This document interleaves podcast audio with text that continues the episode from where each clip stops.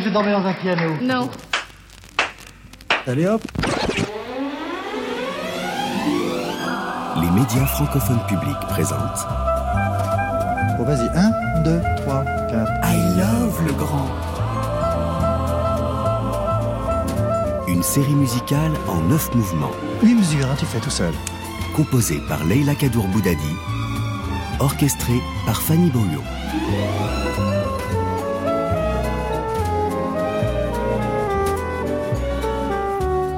I Love le Grand. Le grand Michel. Si, si, sol, ré, si. sur France Inter. À votre avis, vous êtes là sur Terre pourquoi, vous? Vous avez rempli votre mission ou quelle était-elle? Non. Je crois qu'on n'a aucune mission à remplir. Je crois que si Picasso n'avait jamais rien peint, ça n'aurait aucune importance. On m'a parachuté là et je voudrais le vivre dans les dimensions les plus vastes. Et j'aime la vie, j'aime l'amour, j'aime la musique. Et je veux vivre ma vie dans la plénitude de la difficulté. Je suis infiniment, douloureusement heureux.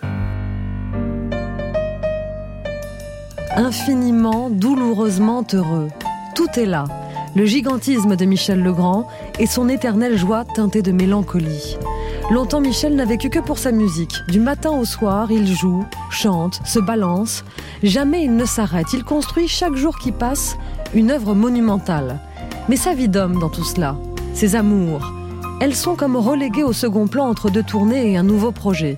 N'allez surtout pas penser que Michel n'est pas un amoureux de la vie, de l'amour. Au contraire, c'est un héros romantique, mais d'un genre nouveau.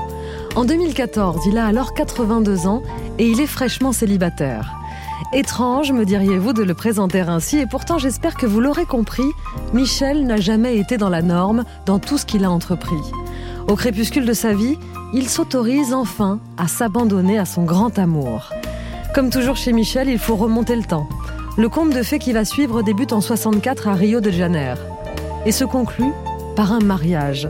Classique Pas tant que ça. Le mariage aura lieu 50 ans plus tard. Vous pensiez savoir qui était Michel, un prodige de la musique, un génie parfois irascible, une fontaine de musique intarissable Oui, il y a chez lui une fantaisie, un mystère, une pudeur de garçon timide qui s'exprime en musique et c'est sans doute la clé pour comprendre pourquoi ces mélodies nous touchent au cœur. Magic Mike, tu n'as pas volé ton surnom. Michel, je sais que tu es là, depuis le début, à la baguette, un neuvième et dernier mouvement pour faire tourner les moulins de ton cœur.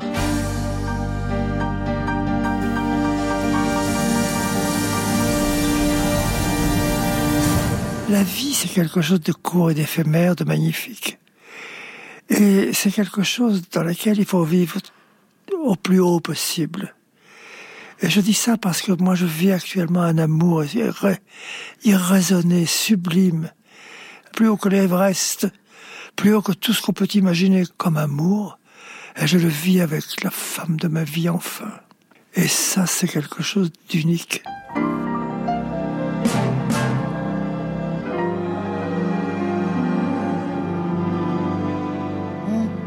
Marcher sous la pluie, prendre le thé. À minuit,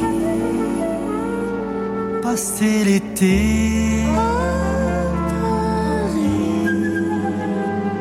Quand on s'aime.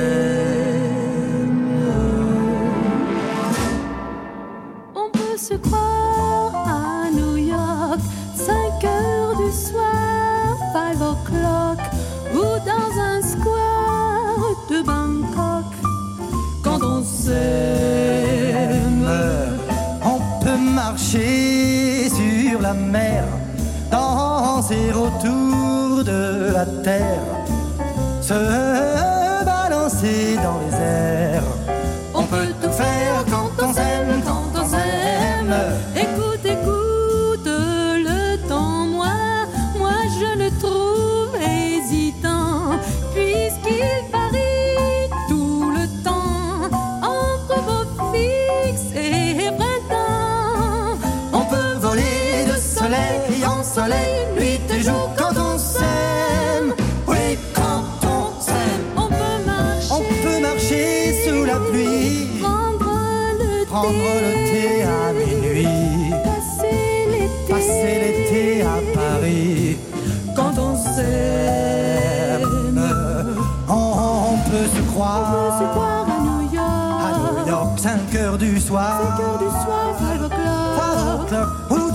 과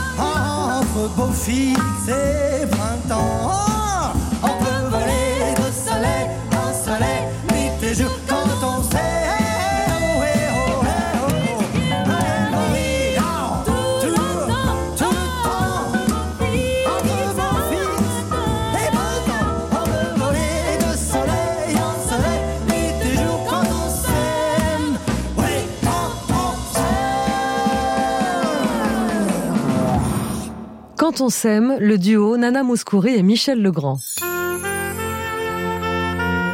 Le 14 septembre 2014, à la matinale de France Inter, le grand jour est arrivé.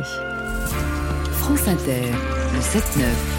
Patrick, est-ce que vous êtes fleur bleue Un peu. Ah oui, oui, oui, je pariais que oui. Ça va vous intéresser alors, cette histoire entre le compositeur Michel Legrand et la comédienne Macha Merrill. 74 ans pour elle, 82 pour lui. Et aujourd'hui, ils se marient, tout ému.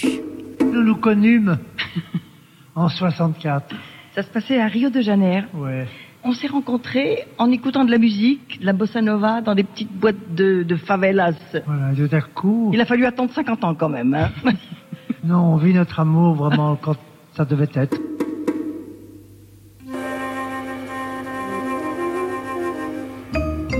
À l'époque, comme il s'est marié très jeune, il avait déjà deux enfants en bas âge. Macha Merrill. Et on a eu un coup de foudre, mais tout de suite, dès que c'était à Rio de Janeiro, pendant le festival de, un grand festival de cinéma international qui n'existe plus maintenant, il présentait les parapluies de Cherbourg qui venaient de triompher au festival de Cannes.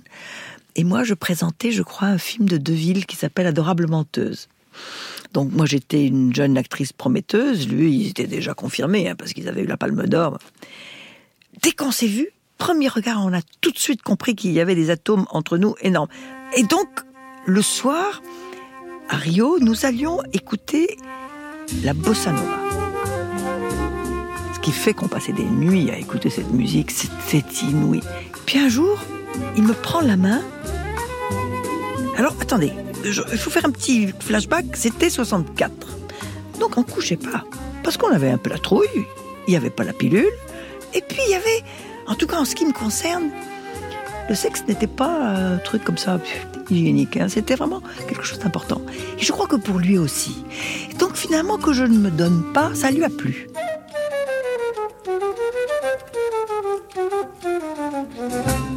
Puis finalement, au bout de quelques jours, on a quand même compris que nous étions éperdument épris l'un de l'autre. Et il devait partir. Il avait une grande émission à faire à, à Paris.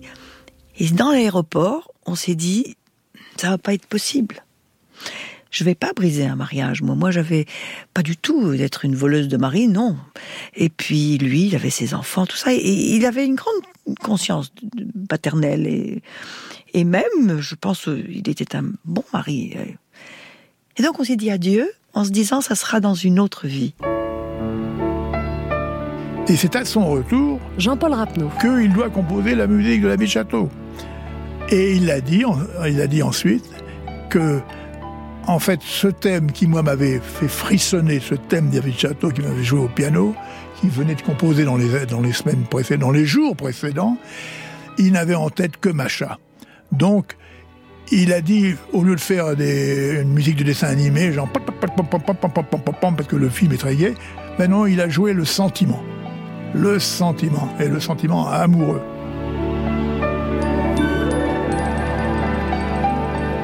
Il était d'une beauté extraordinaire, qui s'intéressait pas du tout à son aspect.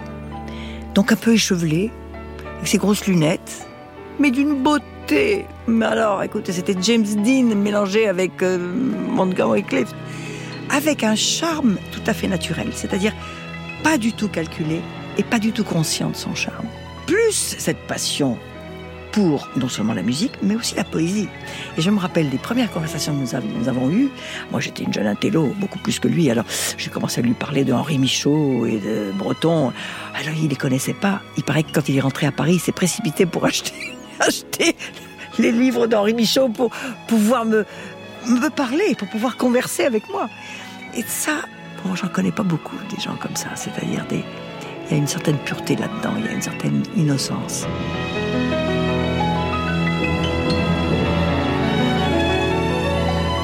Ça a été très beau de d'assister pratiquement euh, à Nathalie Dessay. à cette re-rencontre, hein, puisque avec Macha, ils se sont rencontrés euh, plus de 50 ans auparavant. euh, ils sont tombés amoureux et puis ils ont décidé de pas vivre ce truc-là. euh. et 50 ans plus tard, ils se revoient. C'est le même coup de foudre et là, ils peuvent enfin vivre cette chose. C'est complètement romanesque. Ça arrive dans les films, mais ça n'arrive pas dans la vraie vie. Ben voilà, c'est le genre de choses qui arrive à, quelqu'un comme Michel. Et en l'occurrence à quelqu'un comme Macha. Parce que tous les deux, je pense, ont cette propension au bonheur. Ce jeune vieux amour. Le fait qu'ils aient décidé de se marier, de faire cette énorme fête euh, avec tous leurs amis, ça a été un truc incroyable. Avec beaucoup de musique, euh, une soirée euh, extraordinaire. Ça, je, je m'en souviendrai toute ma vie, c'est sûr. Un mariage de conte de fées.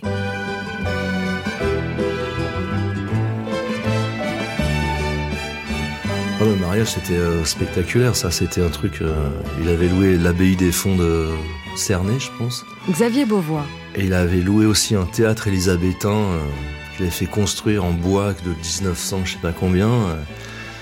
Et euh, il y avait, euh, il y avait tous ses amis, tous les amis de Macha, et, et c'était assez sublime.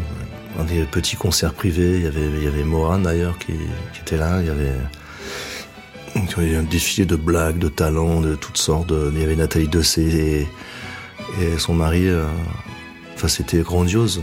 Il y a un feu d'artifice comme j'ai jamais vu. C'était the mariage, quoi. Le, le gros mariage, quoi. Et il y avait Agnès Varda, d'ailleurs, qui était impressionnante de... Je sais pas comment elle faisait, quoi, de marcher 10 km, puis après s'enquiller deux heures de piscine à longueur à son âge. Elle était euh, impressionnante. C'était des gens impressionnants, quand même, un peu. Mine de rien. Impressionnant et simple. En même temps. C'est ça les grands, je pense.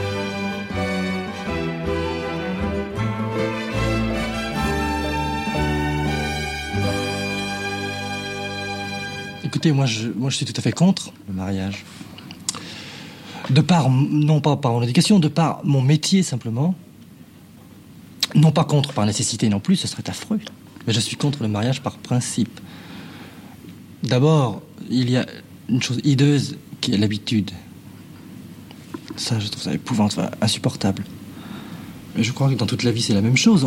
On ne peut pas habiter six ans la même maison, enfin, c'est- où c'est intenable, je crois. Si, si on s'habitue au papier, au mur, aux meubles, et je crois qu'aux gens, c'est un peu la même chose. Si on les voit tous les jours, c'est absolument insupportable. Michel Legrand est parfois difficile à cerner.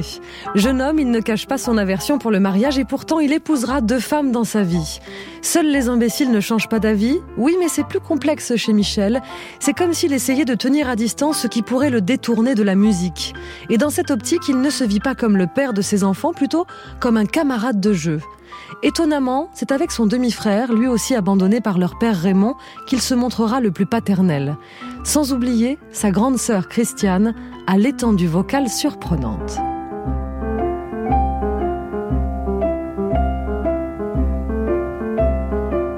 Cri-cri, je suis très heureux que tu sois avec nous aujourd'hui. Tu as toujours aimé le chant. Je me rappelle qu'étant petit, on faisait beaucoup de chants tous les deux comme ça. Voilà, on était c'est ça. toi au piano ou moi au piano. En fait, c'était comme ça mon travail. Notre travail, c'était ça. C'est ça le travail. Oui, mais je veux dire au niveau de la voix. Ouais, Après, j'ai travaillé la voix beaucoup plus tard. Mais tous les deux, on s'est vraiment amusés. Tu as travaillé la voix plus tard? Oui, bien sûr. Et ça consiste en quoi? Ah, ah, ah, ah, ah, ah. Voilà, exactement. Ah, ah, ah, ah, ah, c'est. Ouais. Et alors, je suis ravi parce que tu as écrit une chanson qui, est- qui est une folie. Enfin, vraiment, faut être allumé pour écrire ça. L'histoire d'une dame comme ça qui se promène entre les graves et les aigus et qui hésite. Dans les graves, elle rencontre un certain type d'homme. Dans les aigus, un autre. et alors, elle nous raconte toute sa vie. La chanson s'appelle Rien n'est grave dans les aigus. Alors, j'ai une surprise pour toi, ma cri-cri. J'aimerais te faire entendre l'enregistrement avec le grand orchestre et ma sœur chérie Cri-Cri le grand qui nous chante Rien n'est grave dans les aigus. Bien ma chérie, ben, j'étais ravi de te recevoir. C'est toujours trop court. D'octave et descendre à la cave. Ni dans les graves, ni dans les aigus, je trouve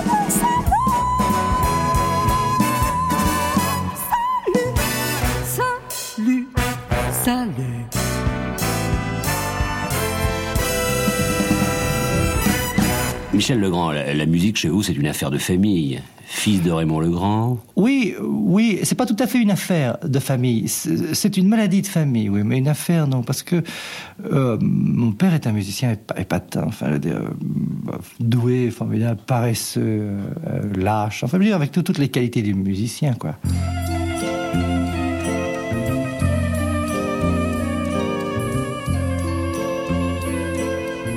M'a connu avant, dans le ventre de ma mère, Michel. Benjamin Legrand, son frère. Au début, quand ma mère a épousé notre père en commun, là, euh, Raymond Legrand, elle a appris tout d'un coup qu'il avait déjà des enfants. C'était en 1945. Et euh, elle a dit, mais tes enfants, moi je veux les connaître. Elle était très moderne pour son époque, ma mère. Et elle adorait Michel. et donc elle a fait venir Christiane et Michel en vacances, avant même que je sois né. Et ce qui fait que des années plus tard, Michel a fait la même chose avec moi. Il m'a emmené d'abord euh, quand j'étais petit, quand Raymond s'est barré quand j'avais 5 ans. Mon petit frère Olivier venait de naître. Michel me prenait, m'emmenait de temps en temps à la campagne chez des potes à lui. Alors il, me- il me collait dans l'herbe avec une boîte avec des petits soldats ou des Indiens, des cow-boys et des Indiens pour jouer dans l'herbe pendant qu'il faisait des bœufs avec ses potes dans une maison de campagne le dimanche après-midi. Non, c'était super. Il était tellement gentil. Il a été euh, plus qu'un demi-frère, plus qu'un frère, plus, plus qu'un père même. Il a fait de moi, en fait, ce que je suis maintenant.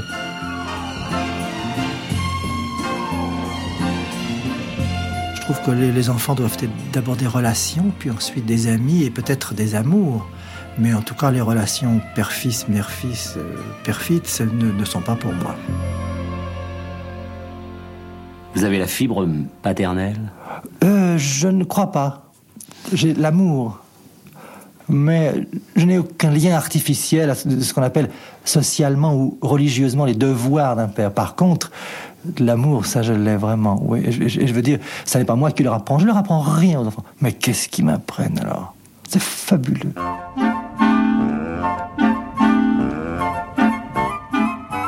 Son fils, Benjamin Legrand, Il adorait aller à la pêche, euh, prendre son petit avion, faire euh, les petits avions télécommandés. On, en- on en a fait des choses. En même temps, il était très joueur. Il aimait jouer aux échecs, il aimait jouer aux cartes.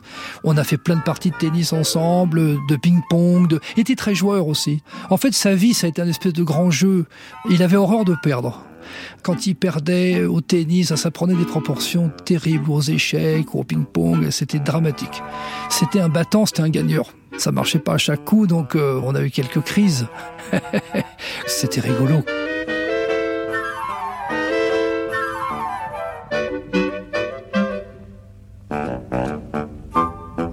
Moi, j'ai plein d'amis qui sont pas musiciens.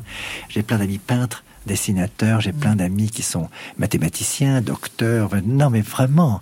Et presque, j'oserais dire, de préférence. C'est bien quand c'est un autre aquarium aussi, hein, Mm. parce qu'on apprend beaucoup, beaucoup de choses. Ah, l'amitié, ça c'est plus le domaine de Michel. Une amitié enfantine, des jeux de mots, des calembours, les circuits électriques avec Jacques Demy, les paroles de rock avec Vernon Sullivan alias Boris Vian, le ping-pong, le tennis, de grands enfants qui s'amusent et dans le jeu, Michel retombe en enfance avec ses bons et ses mauvais côtés. Michel boudeur quand il perd? Oh non, si peu. Michel compétiteur est très mauvais perdant et c'est là qu'on commence à rire sérieusement surtout le dessinateur Sampé, le papa du petit Nicolas, qui en connaît un rayon sur Michel pas si grand. Ah, avec Michel, le ski. On a fait du ski ensemble. Or, le pauvre était atteint d'une maladie terrible qui est le vertige. Et quand on prenait un remont de pente, le pauvre était obligé de l'entourer comme ça. Il se blottissait contre moi. Ah, il skiait comme une patate. Est-ce que j'ai pu rire avec lui? Vous savez que de temps en temps, quelqu'un le faisait tomber. Ça arrive au sport d'hiver. Des types qui font pas attention. Et quand il tombait, Michel, il tapait avec son bâton sur la neige. Il hurlait. Je suis Michel Legrand, mais vous êtes, mais vous n'avez pas le droit de me faire tomber. Et c'était drôle. Ah, moi, j'étais enchanté.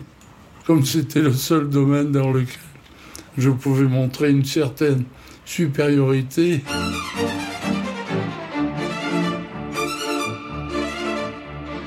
Il est au service, je suis au supplice, sur ce grand cours de tennis. L'arbitre tout là-haut note le scénario, vivement qu'on en finisse. Le voilà qui frappe, la balle s'échappe de sa raquette en acier. Et m'arrive en trombe, sans qu'elle ne tombe, à l'endroit où j'attendais. Psychologiquement, je sais bien que ce n'est pas bon de perdre son premier point. Il m'a pris en traître, ce n'est pas un coup de maître, quelle espèce de sagouin. J'ai perdu les trois manches. Je veux dire, je joue, ma, je, je joue toujours ma vie. Voilà, lorsque je joue au, à la belote avec des camarades, je, je m'amuse pas, je travaille, je joue ma vie à la belote. Quand je joue aux échecs, je joue ma vie aux échecs. Quand je marche, je ne joue jamais rien légèrement. Mais je suis un être heureux et léger de nature. Je me fais des nouilles, puis je m'agenouille, il ne me reste plus rien. Je mets ma raquette dessous la banquette. Je noie mes envies dans de l'eau de vie. J'en ai la jaunisse de jouer au tennis. Il disait tout le monde joue, tout le monde s'amuse. Vous vous amusez à être journaliste, moi je m'amuse à être actrice, le médecin s'amuse à être médecin, l'architecte s'amuse à être architecte. Et que si on ne s'amuse pas, si on ne joue pas, on ne réussit pas. Et que c'est cette enfance en nous qui est la chose la plus précieuse.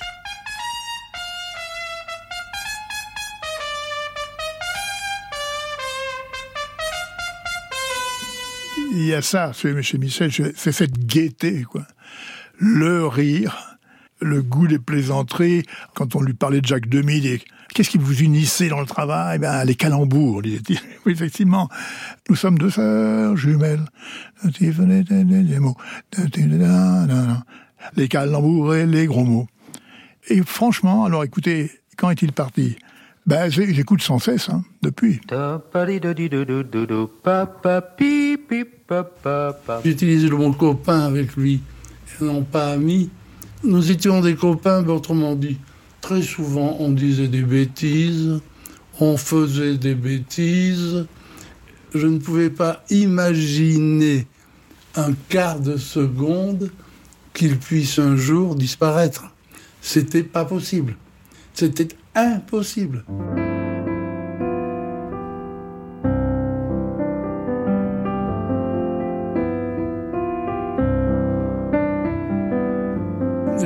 Je vous regarde et juste derrière vous, il y a le piano et ça me fait tellement penser à, à Michel qui jouait. euh, Alors, sachant qu'il m'attendait là-haut, euh, Ellington, Ravel, Debussy et maintenant Michel, le grand, je me dis il faut que j'apprenne quand même à jouer du piano pour qu'ils m'adoptent là-haut. Sinon, ils vont rester entre eux, ils vont s'amuser et moi, je serai à l'écart.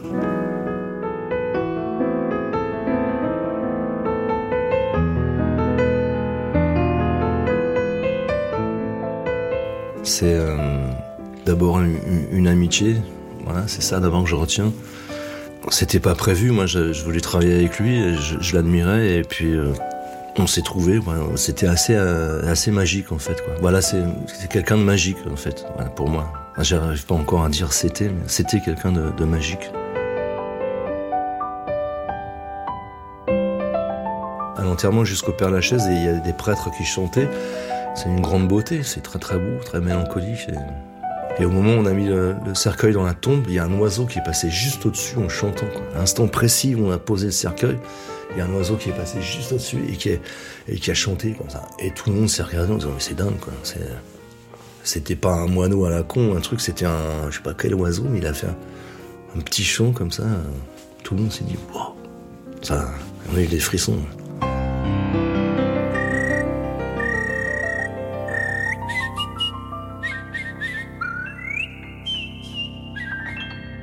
Il y a une chanson qui restera, à mon avis, c'est Les Moulins de mon cœur. Vous croyez? Ben, je ne sais pas, parce qu'elle a d'abord été reprise par beaucoup, Oui. partout dans le monde. Oui. Il y en a, il y en a plein dans, dans ce cas-là hein, qui ont été reprises, mais peut-être Oui. celle-là plus. Oui, je m'en, je rends pas compte, pas. Non, vous pensez peut-être qu'il y en a une autre qui sera mieux reprise que celle-là Je sais pas, ça m'est égal. Hein. Ah oui, vous vous, vous en fichez, hein Ah oui, Complètement. ah oui. Comment vous m'avez dit tout à l'heure? Ça tamponne. J'adore Ah oui, cette expression. Vous vous en tamponnez, d'accord.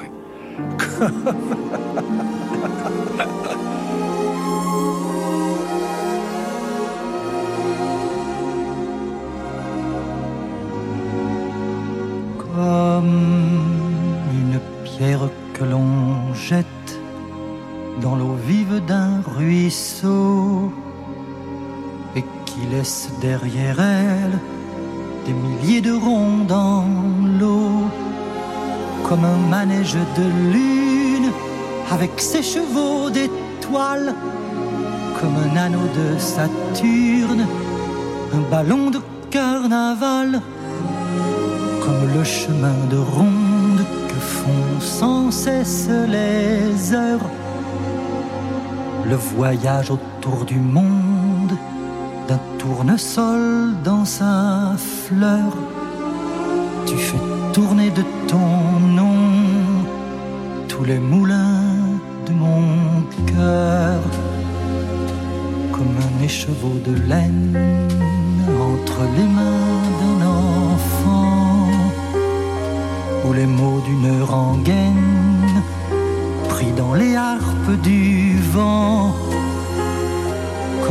tourbillon de neige, comme un vol de goéland sur des forêts de Norvège, sur des moutons d'océan, comme le chemin de ronde que font sans cesse les heures le voyage autour du monde d'un tournesol dans sa fleur.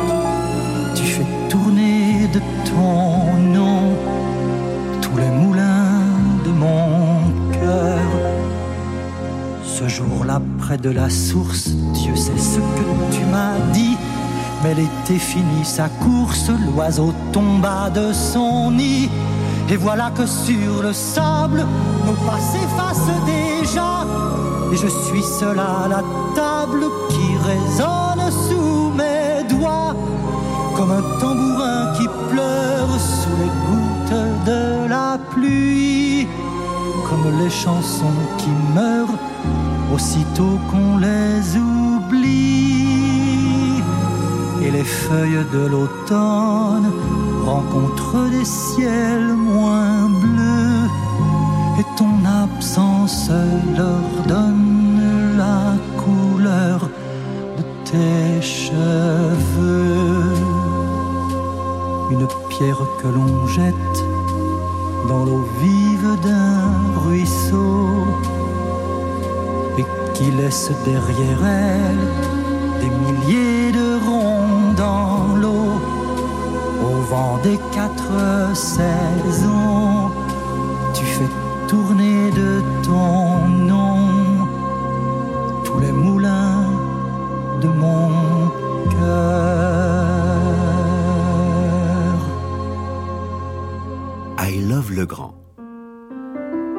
Une série musicale des médias francophones publics par Leila Kadour Boudadi sur France Inter. C'est des mélodies tellement particulières, mais qui ont souvent une... Juliette Armanet. Une façon de fonctionner qui est assez typique d'un Legrand. Ça marche toujours par espoir et désespoir. Il y a toujours ce ta ta ta ta ta ta. Oh, pourquoi pas Ça peut peut-être marcher. En fait ta ta ta ta ta. Oh non, ça marche pas. Et ça fait comme ça tout le temps. Il y a des, ça respire. On espère et puis on désespère et puis on réespère et puis on désespère. C'est un peu le, le, le, mouvement de la vie, euh, les vagues, les vagues à l'âme, les vagues de la vie.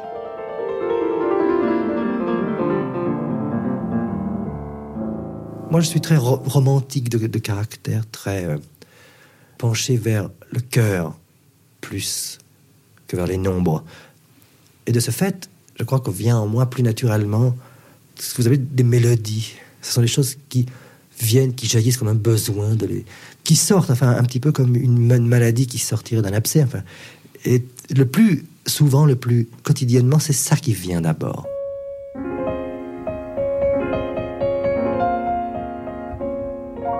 C'est quelqu'un qui avait la musique qui lui sortait de partout. Il, il générait la musique, il avait des idées, comme s'il en pleuvait, ça coulait de ses mains, ça coulait de ses... Quand il se mettait au piano, c'était évident, c'était... Voilà, et ça coulait de sa plume. Henri de Marquette. Et j'ai pas vu le, cette rapidité comme une facilité, je l'ai même pas vu comme une urgence, je l'ai vu comme une générosité. Peut-être que ça, c'est quelque chose qui est très fort chez Michel Legrand, c'est que la, mélodie est complètement imbriquée dans l'orchestration et, et d'ailleurs il décline ces mélodies euh, à, à mille visages, il sait, il sait le faire. C'est-à-dire qu'il y a une mélodie, il la prend, il la fait euh, rumba, il la fait euh, pop, il la fait. Enfin bon, c'est un art incroyable. Mais du coup, il y a ce sens-là qui est complètement englué, pris, épris de la musique. Et ça, je pense que c'est un, un secret de fabrication qui est assez euh, puissant, je crois.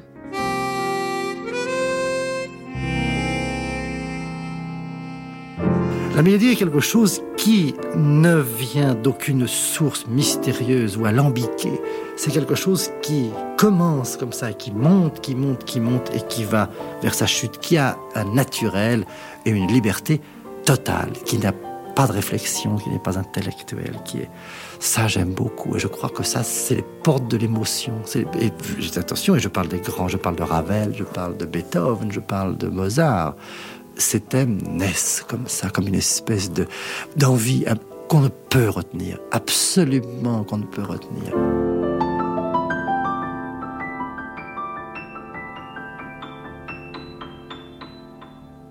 Chez Legrand, la mélodie, elle s'entend. Didier Varro. La composition, elle s'entend et elle s'écoute sans effort. Ce qui est absolument phénoménal, c'est aussi tout le travail qu'il va faire avec Jacques Demy. C'est-à-dire que ces musiques qui sont d'une complexité absolument hallucinante, on doit avoir l'impression qu'elles sont extrêmement faciles et à fredonner, et à jouer, et à interpréter. Je crois que c'est lui qui le disait que c'est une musique pour le cœur fait avec la tête, c'est-à-dire que c'est très savant, effectivement, particulièrement sur tout ce qui est euh, de l'ordre du contrepoint, de la fugue, parce qu'on sait qu'il était vachement dans ces choses-là. Alex Bopin. Et en même temps, il y a toujours quelque chose de presque enfantin ou lyrique qui vient immédiatement toucher quelque chose de très sentimental. Et puis, que moi j'adore, qui est de l'ordre de la profusion. C'est toujours beaucoup. C'est toujours presque trop. Il y a quelque chose de ces mélodies qui sont assez cycliques, qui pourraient se répéter à l'infini. Et il y a ça aussi chez lui qui était apparemment, de ce qu'on en dit, une espèce de fontaine à musique, quoi. Ce truc de constamment être au piano, produire, composer, jusqu'à en oublier des choses un quart d'heure après, quoi. J'ai dit, mais Michel, c'est incroyable les mélodies que tu fais. Immédiatement, au bout de la quatrième note, troisième note, on part dans quelque chose d'incroyable. Et il me dit, Eric, tu sais, les mélodies, j'ai appris à les faire. J'étais incapable d'en faire une. Éric Berchaud. Je dis, mais c'est pas possible, ça paraît tellement naturel. Je lui dis, ah, ça, ça prend. Au départ, les mélodies, j'en faisais pas. Je savais pas en faire. Je jouais les mélodies des autres au piano, tout ça. J'ai appris à faire une mélodie. C'est-à-dire une telle exigence, une telle envie d'apprendre, et avec une telle émotion intérieure. C'était un créateur dans l'âme. Donc, un créateur dans l'âme qui apprend, ça va très très vite.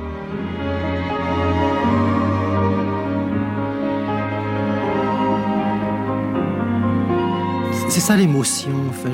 Ces six notes et trois accords, si ça vient du cœur et si, on a la technique pour écrire dans la simplicité qu'on recherche, il faut seulement pleurer un peu et je crois que les choses viennent moi, par exemple, j'ai une passion pour le- les, les vieilles chansons françaises qui, qui ont vraiment trois notes, comme à Paris, dans chaque faubourg, que c'est vraiment des, des, des, des grandes merveilles. Parlez-moi d'amour. Oui, parlez-moi, j'adore ça. C'est tout ça tellement beau. Les roses blanches. Moins, mais parlez-moi d'amour, dites. Je veux dire, c'est c'est vraiment d'une telle émotion. Il y a, il y a vraiment, mais parce qu'il y a une émotion profonde, il y a un talent, il y a une simplicité. Je veux dire, c'est comme un récit beau, c'est comme.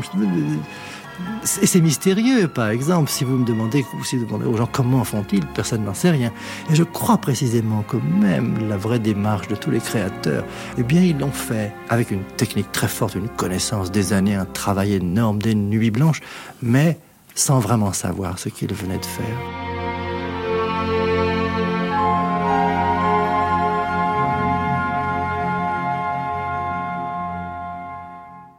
Il a, il a beaucoup chanté, mais il n'a jamais fait de succès en chantant. Le seul succès un peu qu'il a eu, c'est finalement celui-là, Les Moulins. Et je dis, vous savez, il y a tellement d'autres chansons, c'est très belles aussi, mais Les Moulins, c'est vraiment quelque chose qui a marqué son empreinte et qui l'accompagne. Et ça, c'est une chanson qui a marqué les gens beaucoup. Et en quoi elle lui ressemble cette chanson? Elle est aussi mystérieuse que lui. Elle est très mystérieuse cette chanson, Les Moulins de mon cœur. Quand on la décrypte, c'est très compliqué à comprendre. C'est des images. C'était. Bah, mon père était aussi très mystérieux. Dire, comprendre comment il fonctionnait, comment il pensait, comment c'est. Moi, moi, y je sais pas du tout mon père comment il fonctionnait intérieurement. C'était tellement complexe et compliqué, et je crois que lui-même s'y perdait. Donc, j'ai l'impression que la chanson est aussi mystérieuse que lui, et c'est peut-être pour ça qu'il y a ce côté. euh, qu'on n'arrive pas à saisir et qui en fait peut-être toute la beauté de la chose parce que ce qui n'est pas saisissable des fois c'est très beau quoi.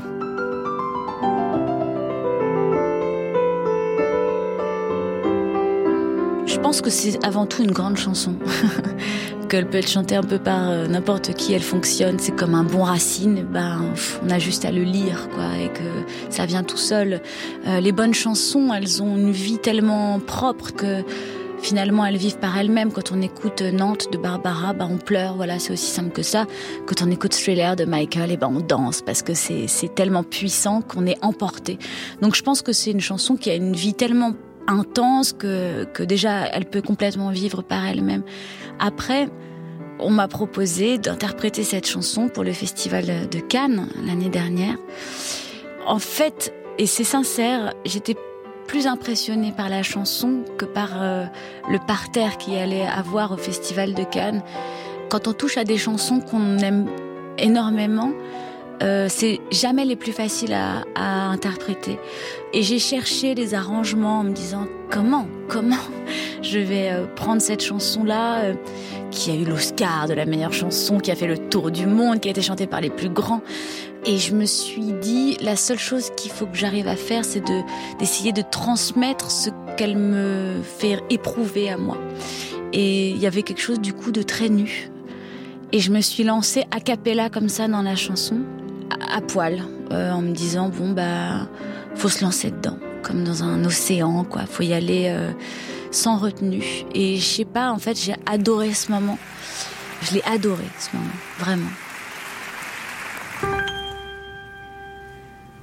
comme une pierre que l'on jette dans l'eau vide d'un ruisseau et qui laisse derrière elle des milliers de ronds dans l'eau, comme un manège de lune avec ses chevaux d'étoiles, comme un anneau de Saturne, un ballon de carnaval comme le chemin de ronde que font sans cesse les heures, le voyage autour du monde d'un tournesol dans sa fleur.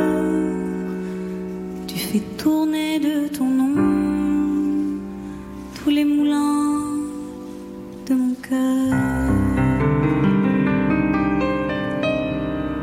Ce jour-là, près de la source, Dieu sait ce que tu m'as dit, mais l'été finit sa course, l'oiseau tomba de son nid, et voilà que sur le sable, nos pas s'effacent déjà.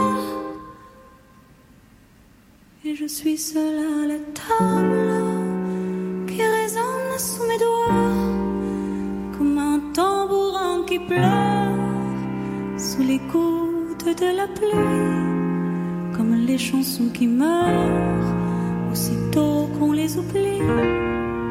Et les feuilles de l'automne rencontrent des ciels moins bleus et ton absence leur donne la couleur de tes cheveux.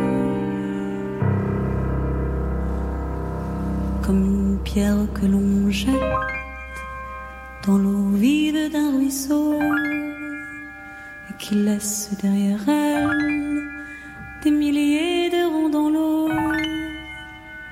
au vent des quatre saisons. Tu fais tourner de ton nom tous les moulins de mon cœur. As the images unwind, like the circles that you find in the windmills of your mind. Les Moulins de mon cœur, interprétés par Juliette Armanet lors de la cérémonie d'ouverture du Festival de Cannes en 2018. I Love le Grand. Une série des médias francophones publics par Leila Kadour Boudadi sur France Inter. À la question du juge d'instruction, souhaiteriez-vous modifier quelque chose en vous?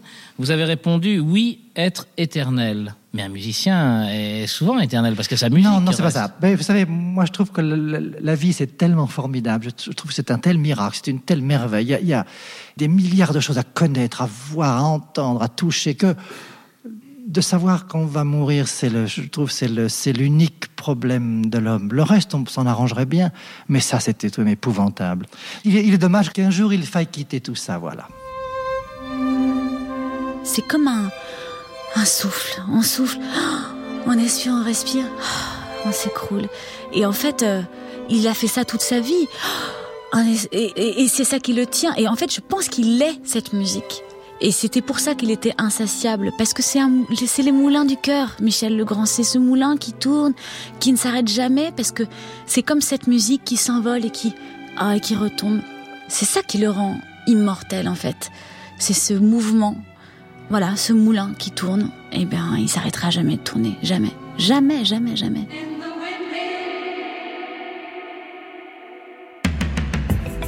Aujourd'hui, vous êtes face à une Clara Luciani, vous pourriez l'imaginer dans Les Demoiselles de Rochefort.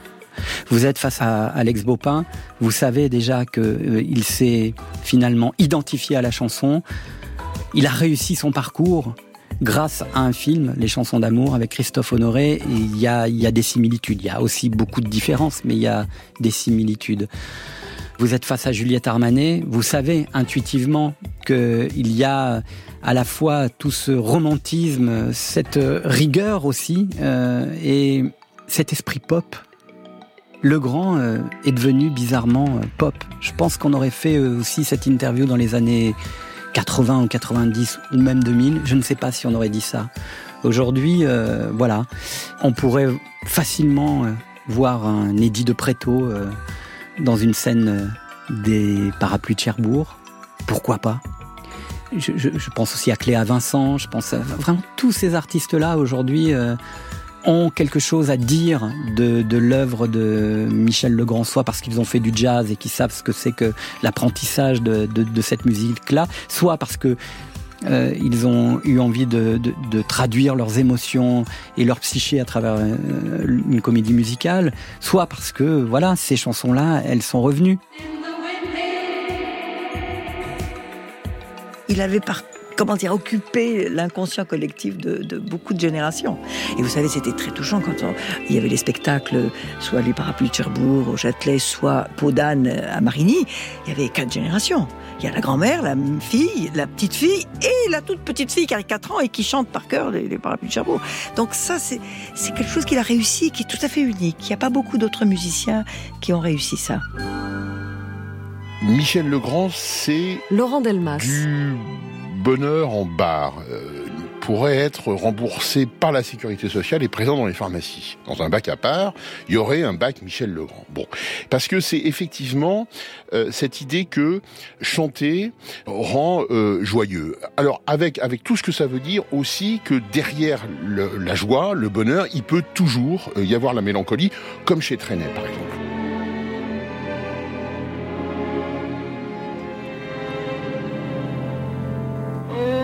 C'est parce que il y avait ce plaisir qu'on avait à entendre ces harmonies, ces mélodies qui font du bien. Henri de Marquet. Qu'on les a entendues de plus en plus souvent. Ça fait partie de notre patrimoine, ça fait partie de nous-mêmes, de notre ADN. C'est extrêmement familier. C'est très important en matière de musique. C'est-à-dire, on se dit, ah bah tiens, je vais retrouver le parfum de, de, mon enfance, je vais retrouver le goût de ce moment, je vais retrouver la chaleur de ce... On est entre le plaisir, le, la, la, nostalgie, la, tout ça. On peut pas très bien l'identifier d'ailleurs, parce que c'est les, les mots sont désastreux pour ça. Parce que, justement, la musique, c'est un art de la mémoire. Et c'est un art de la mémoire qui est impalpable. Donc, lui, c'était au nom de cet art. Il n'y pensait pas d'ailleurs s'inscrire dans une lignée ou dans une l'histoire de la musique. Mais la musique lui avait sauvé la vie, et donc il pensait qu'elle pouvait sauver la vie d'autres gens aussi.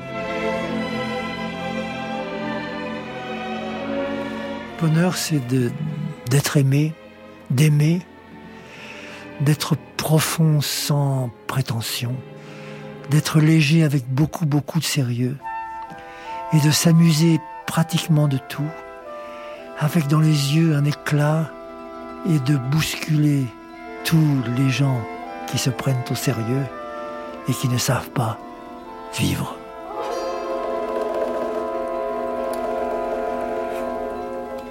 Et vivre, c'est apprendre à aimer. Et moi, Michel, j'ai appris à t'aimer tout au long de ces derniers mois. Au début, je ne te cache pas que je te trouvais parfois un peu suffisant. Tes colères m'étonnaient.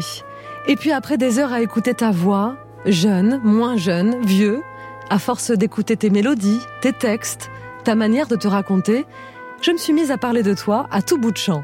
Et Michel par-ci, Michel par-là. Ah, c'est marrant, Michel dit ça aussi. Je ne t'ai pas vu venir et crois-moi, tu n'es pas prêt de repartir. Tout a commencé un soir de décembre 88. C'était les vacances de Noël. J'ai entendu la mélodie du cake d'amour. Parce qu'au fond, c'est toujours d'amour dont il est question avec toi. Michel, on ne va pas se quitter comme ça. J'aime à imaginer tous les petits et grands enfants qui ont rêvé grâce à toi. Parmi eux, une jeune fille de 17 ans, de l'autre côté de l'Atlantique au Québec. C'est un peu ma Barbara à moi, Céline Dion. C'est Michel Legrand qui a écrit Quand on s'aime. Tous les textes de ses chansons sont d'Eddie Marnet, celui qui écrit toutes mes chansons.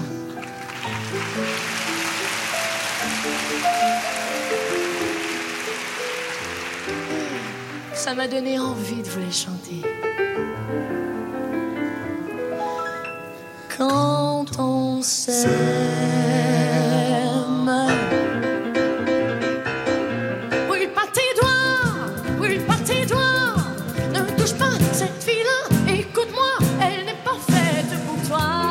I Love Le Grand, c'est un coup de foudre collectif. Merci à toi, Fanny Bouillon, qui a réalisé cette série à mes côtés. Merci aussi à Marie-Laurent Chéry, prêtresse des archives, d'avoir été là. C'était I Love Le Grand, une série musicale des médias francophones publics, composée par Leila Kadour Boudadi. Tous nos remerciements à Thierry Dupin, Romain Couturier, Anne Weinfeld et Stéphane Le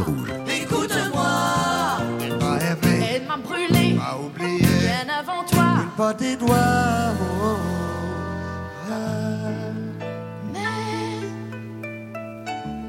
Tous les lilas, tous les lilas de mai n'en finiront, n'en finiront jamais de faire la fête au cœur des gens qui. S'aiment, s'aiment, s'aiment. Tant que tournera, que tournera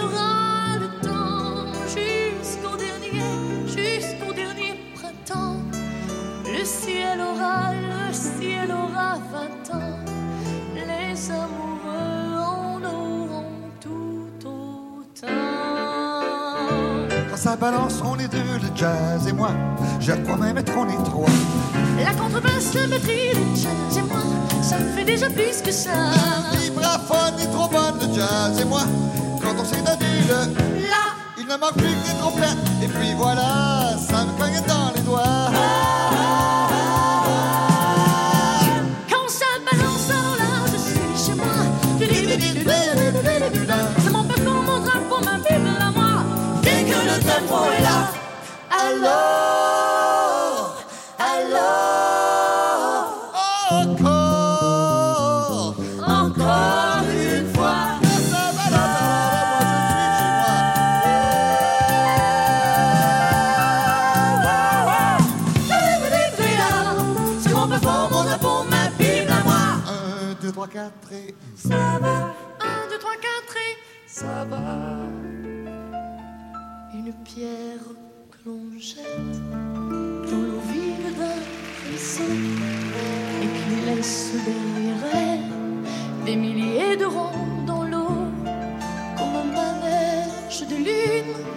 Avec ses chevaux d'étoiles, comme un anneau de Saturne, un ballon de carnaval comme le chemin de ronde que font sans cesse les heures, le voyage autour du monde, d'un tournesol dans sa fleur, tu fais tourner de ton nom tous les moulins de mon cœur, comme un écheveau de laine entre les mains d'un enfant, ou les mots d'une rengaine pris dans les harpes du vent, comme un tourbillon de neige, comme un vol de goéland sur des forêts de Norvège, sur des moutons d'océan,